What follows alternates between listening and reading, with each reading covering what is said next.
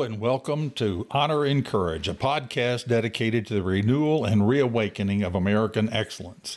I'm your host, Albert McKeag, and today we will be talking about the first principles that have made America strong in the past and will continue to keep her strong in the future. Patriots come from all backgrounds. In the past, we may have labeled ourselves as Republicans, Democrats, Libertarians, Conservative, Liberals, and what have you. But just a few years ago, most Americans were true patriots, just with different ideas of how to love and protect this great nation. I know there are many who see the current Democrat Party as a treasonous bunch of special interest fanatics reg- ready to ditch all morality in an effort to fundamentally transform America into a socialist welfare state.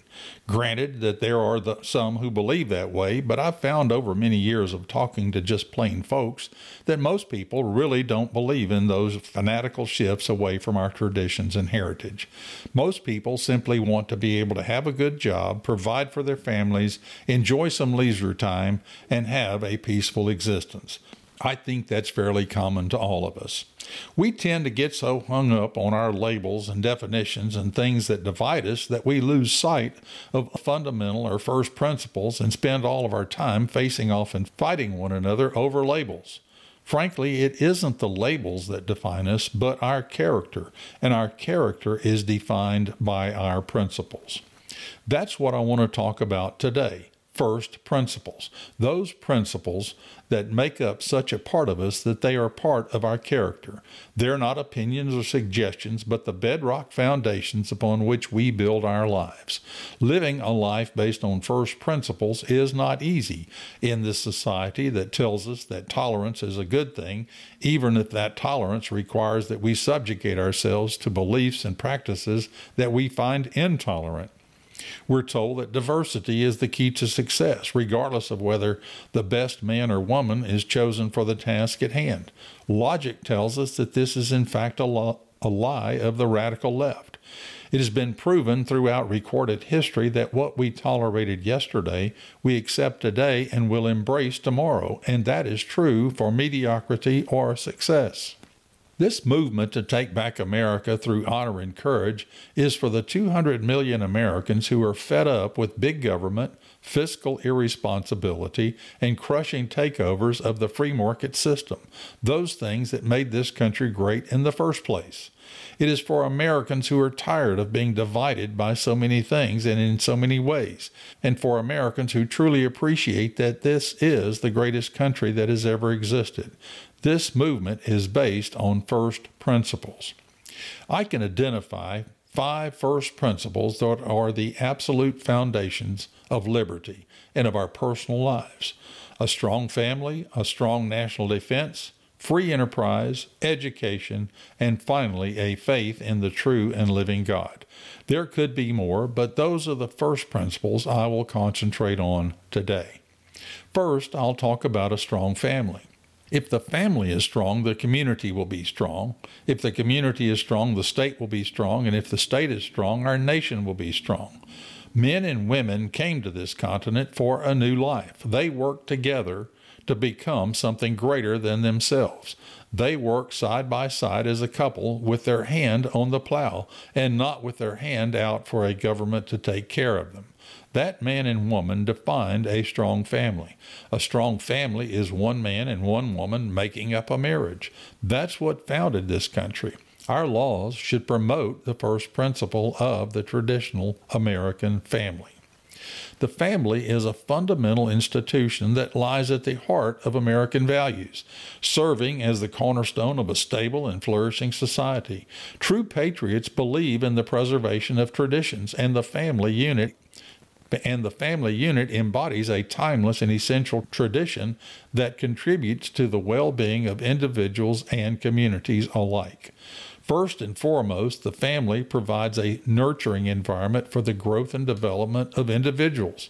It is within the family that values, morals, and a sense of responsibility are instilled, creating a foundation for future generations. American principles emphasize the importance of strong moral character and personal responsibility, and the family plays a crucial role in fostering those qualities. Families create a support system that helps individuals navigate life's challenges, promoting resilience and self reliance. In turn, this reduces the reliance on government intervention, aligning with traditional American ideals of limited government and individual autonomy. Economically, strong families contribute to a robust and self sustaining society. A stable family fosters economic independence as individuals within supportive families are better equipped to pursue education, employment, and business opportunities. This, in turn, reduces the strain on public resources and reinforces the principle of self reliance. A strong traditional family is a first principle. A strong defense is an essential first principle for the preservation of our great nation. The Constitution gives very few direct instructions for the federal government, but one of them is to provide for the common defense. That includes knowing when and where to send our young men and women into combat to risk their lives and our national treasure, and when to stay home and out of the brush fire wars that are constantly cropping up in this world. A strong defense means defining what we hope to accomplish by going to war and then providing the means to do it. A strong defense means providing leadership that is free of political pandering, social justice, and election year hype. In addition to that, a strong defense means protecting our borders from the 24 7, 365 invasion going on from the South. It does not include our own government suing our own citizens and states for doing the very thing that our federal government has failed to do. The very idea of the federal government suing states for fighting illegal immigration is ridiculous and would be laughable if it were not so serious. The massive expenses and efforts Texas is going through to protect the border is an example of this. Protecting the southern border is crucial for several reasons, rooted in our commitment to national security, rule of law, and economic stability. A secure border is vital to safeguarding the nation from potential security threats, including illegal immigration and the entry of individuals with criminal or terrorist backgrounds. It is important to know who enters this country in order to maintain public safety and protect American citizens. A secure border upholds the rule of law by ensuring that immigration processes are followed and respected. Illegal border crossings undermine the integrity of the legal immigration system and erode public trust in the government's ability to enforce other laws. Economically, controlling the flow of immigrants is essential to managing the labor market and preventing potential strains on social services and public education. The unregulated influx of undocumented illegal immigrants impacts job markets, wages, and public resources, and it potentially has a great burden on American taxpayers. A strong defense is a first principle. Free enterprise is an American first principle as well.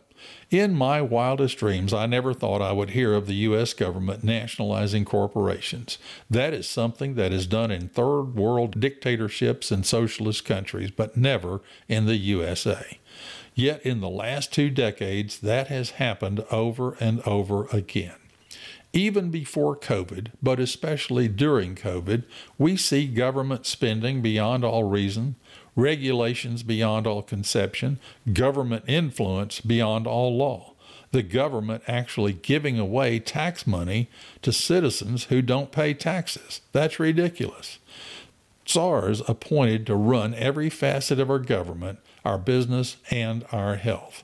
The free enterprise that made this country great is being dismantled and destroyed on a daily basis. When the small businesses of this country have finally been crushed by regulations and government oversight, where will we go for jobs? Where will we turn for productivity? Where will we see innovation? That will all be gone. Those men and women who first came to this country were engaged in small business and free enterprise. At first, it was in agriculture and then shipping, building, and eventually this country produced the factories, railroads, and industry that made this country great. All of those things provided jobs for the masses of this country.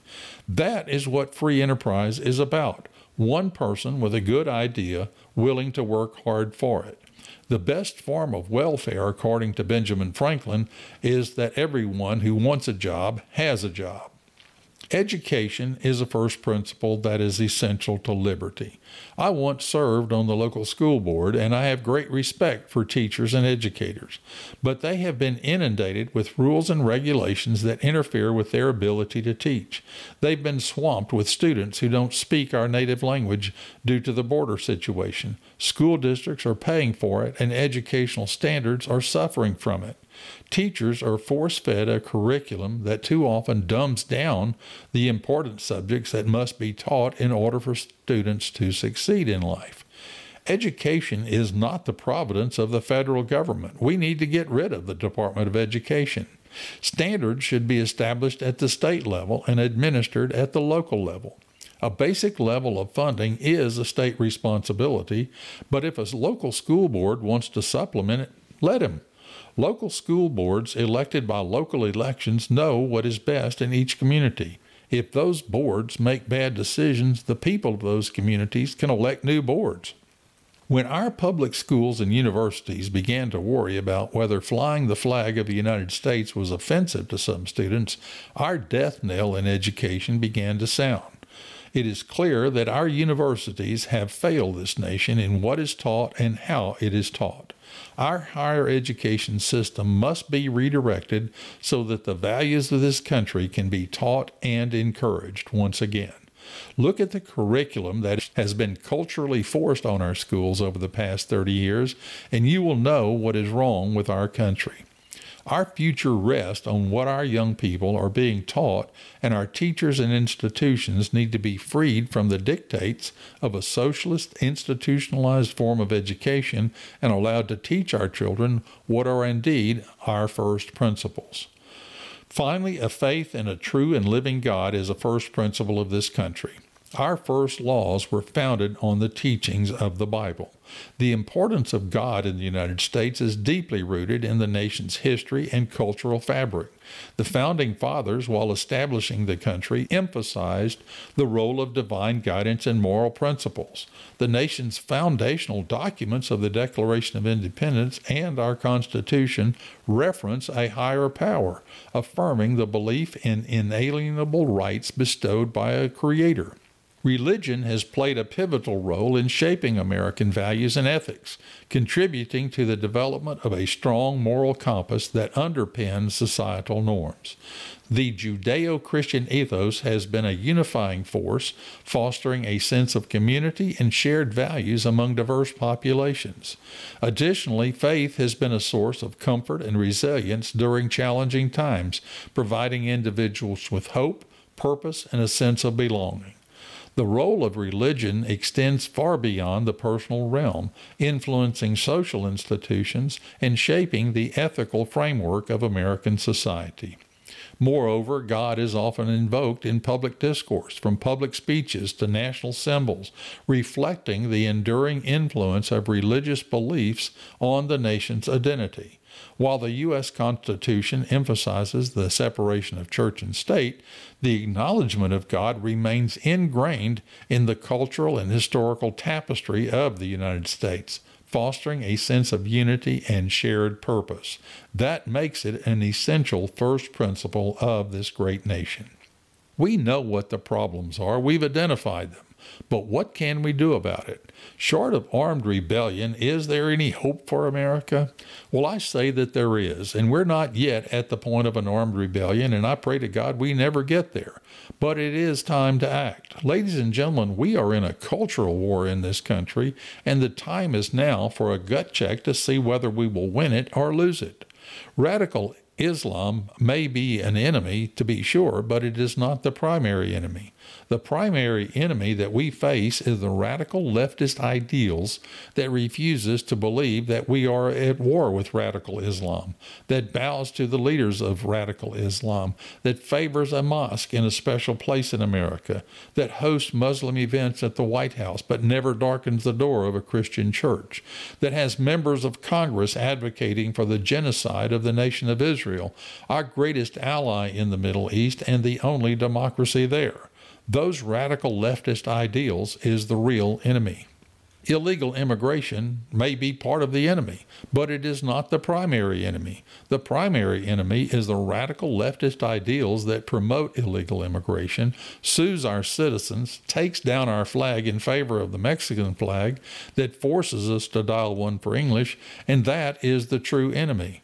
The large number of our fellow citizens who hold an ent- entitlement mentality and live with their hand out wanting more from the government are not the primary enemy. The primary enemy is the radical leftist ideals that bribes the poor and minorities in order to get their votes, that rewards laziness and indolence, that takes over businesses, that places crushing taxes and regulations on business in favor of those on the entitlement dole. That is the true enemy we are at war with those radical leftist ideals just as surely as if an enemy had landed on our shores to invade this country. If we don't get together and defeat this enemy of the radical left, it will surely defeat us and all that we stand for. I am proud to be an American. I am proud to say that I have taken an oath to preserve, protect, and defend the Constitution of the United States of America. I am proud to say that I live in the best country in the world and the world's only superpower. We did not get that position by a resolution from the United Nations. We did not negotiate our way into that position, and we did not get that position from a vote from the governments of Europe. And we darn sure did not get our greatness and our position in the world from radical leftist ideals. We earned our place in history by first principles, and I, for one, intend to keep it in that position. I am engaged in this campaign to take back America, and I ask you to join me in this campaign through honor and courage. I'll see you next time right here. Until then, may God bless you and keep you. May his face shine upon you and give you peace.